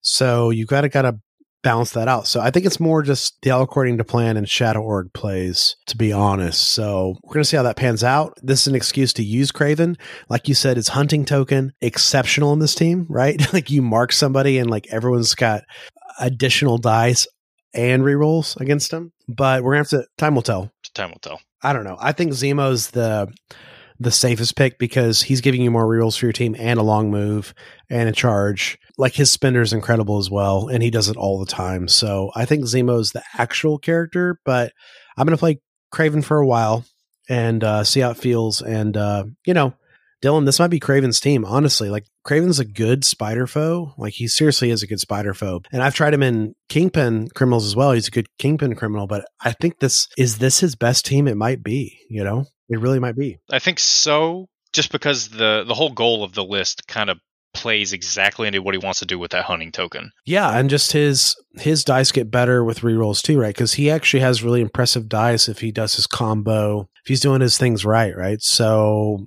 I don't know. Corner of the Beast too. On top of that's really cool. Like giving them the bleed they can't shake, right? Like you can really help delete targets uh, in a, in a list that already wants to delete targets. And I think with the intrinsic movement with those attacks, maybe it helps with the comparison to Zemo because the Zemo's reroll is only so big. Yeah. And if our things are so spread out, I mean, like you said, you're going to be in pairs. Is it worth bringing Zemo just to have a reroll for the two characters, or would it be worth being able? Because the one of the best parts of the hunting token off of Kraven is you can throw it across the map. He doesn't have to be there. I know. Yeah, it's really good. Now it's it's worth exploring. I mean, obviously the power of Zemos is it's all attacks and defense rerolls, so it's dumb. But in three three four defenses respectable still. But yeah, I think Kraven's more interesting and I think he's worth exploring. And I think the hunting token is super cool. I mean, I did talk about the hunting party on a previous episode of Fury's Finest when we talked about Kraven. So I think this is a list kind of with that hunting party idea for sure. So I think it's worth exploring. But I think this is a good basis for us to start, Dylan, and kind of do some testing. Um, I know you like to play violence with your criminals. I mean, violence is always the answer, isn't it? I mean, for criminals, yeah. for for demon criminals, I guess, right? I, am just excited too because, like, honestly, this list is ten really neat models that thematically fit really on this list, and then on top of that, you've got ninjas. You've actually got eleven models, right? And you're bringing in two characters that probably people haven't seen lately with with Bucky and and Killmonger. Agreed. Yeah, and even Kraven, right? So yeah, that four threat spot we talked about the flex is so interesting. Like there can be so much testing if you just played this list and just played two or three matches with Rogue, two or three matches with Venom, two or three matches with Kingpin, two or three matches with Medusa, right? Just like change that spot, just see what it feels like. I don't know. There's a lot of cool things here, and I think it's worth exploring. I think this is shaping up to be one of the factions I'm most excited to play and look at in the game. I, am really into the theme too, Dylan. Like the theme of Shadowland Daredevil leading this team of Bullseye, Hood, Killmonger, Winter Soldier, Black Cat, Rogue, Lizard, Angela, and Kraven. I mean, the theme fits too. I mean, all the, a lot of these characters have worked together in different ways, or have you know, Angela, she just wants violence in general, even though she's a good character. You know, sure. I mean, uh, they're just paying her for violence, and uh, you know, she's a she's a bounty hunter, right? Yeah, yeah. They're just true. paying her. Yeah. just paying her in like in, in space bucks or whatever it is she wants. Yeah, she just wants vengeance of some sort. So it, it all it all tracks. But I think um, you know a lot of exploration here. I've played very little so far with this, but I've had a great success and a, more importantly, a ton of fun. And just remembering those rerolls and choosing them at the right times. And like you said, Daredevil's surprisingly tanky and just his fun is more in the fact that he's just hard to remove. Not so much he does a lot of superpowers and attacks, maybe but it is always fun to scream this is the beast when you do flip them over. Okay so that's your advice really from this is, is the biggest thing. Yeah Just, make sure you yell at the top of your lungs that the beast is here before you smash everybody around you you're getting me excited about the Shadowland Daredevil lore episode coming up, primary episode of the podcast coming up, because yeah, it's gonna be a fun one. It's gonna be different. Yeah, once you start diving into the beast himself, you start realizing that there's a lot of weird things in Marvel that uh, it's probably best that we have so many heroes around keeping that stuff under control. Yeah, definitely. Well, and uh, you know, just the this whole concept is just a crazy thing, right? We have such a, a good moral character like Matt Murdock, and this happens to him. You know, like what would that look like? He did it with the best of intentions too. That's what makes it so sad. It's what makes it believable honestly. But yeah, Dylan, it was really fun to have you on and talk about violent criminals. It's something that you have a lot of experience in, a lot more than me. And it's it's funny because, you know, I'm taking a break from convocation. It's you know, it's we're approaching 50 games at this point. It's it's getting a little it's getting a little out of hand. And you know, you've started to try some convocation on the side, which is really fun. And I've started to try criminals on the side. So it's kind of like we've had a fun switch. Absolutely. I'm hoping that eventually I'm going to be able to come up to you and say, like, would you, and maybe switch your list around and hopefully you'll be like, well, that's a really good idea. I think it'll happen. I think it'll happen for sure. And I think definitely between you and I both testing this Shadowland list is this kind of blueprint. And, you know, we've got these flex picks we can kind of switch around too. We can stay in touch and kind of talk about our findings and what this looks like, you know. And and I really think this is a team that's underappreciated right now, and it's like so new. So I think we just got to explore it in these early stages and see what happens. And hopefully, listener, you enjoyed this and you explored this leadership with us and kind of figure out along the way because we're kind of stumbling through this. Yeah, you know, a good place to discuss this would be uh, the Discord. That's true, and I'll probably be discussing my findings a lot in this with the Discord, like I did my convocation as I went along, and it's super fun. It's super fun to do. So good point, Dylan. You got mad good at it, so uh, you can guarantee what you're saying there's probably going to be useful. I hope so. So I, uh, my biggest thing about this is I get to bring Bucky out, you know, and I get to make him a threat on the table and fun. I'm, I'm just super excited about that. I'm super excited about that. I'm super excited to get that Sebastian Stan sculpt on the on the table. There's a lot of things. There's a lot of things here. And obviously, uh, he's a character that probably gets the role maybe the most dice in the entire game if you keep getting that ability off. If you keep getting if you keep getting your ninjas killed on accident.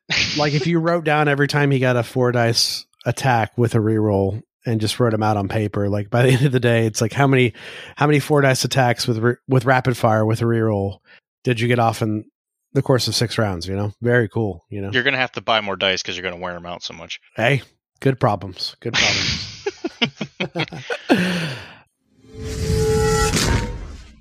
Fury's Finest is supported by our wonderful patrons. You can become a Fury's Finest patron by going to patreon.com slash Fury's Finest.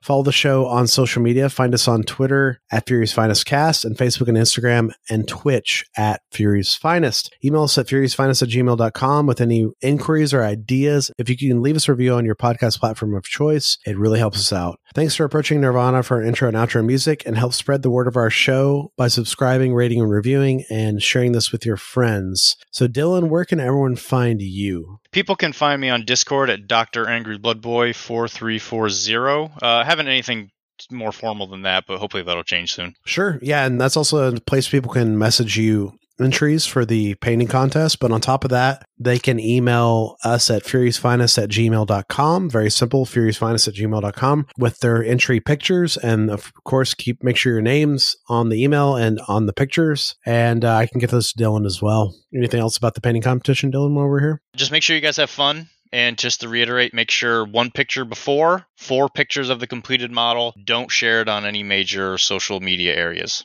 Nice and simple. Yeah, nice and simple, clear, concise. And uh, of course, you can always just send them directly to Dylan on Discord, which is very simple and easy to do.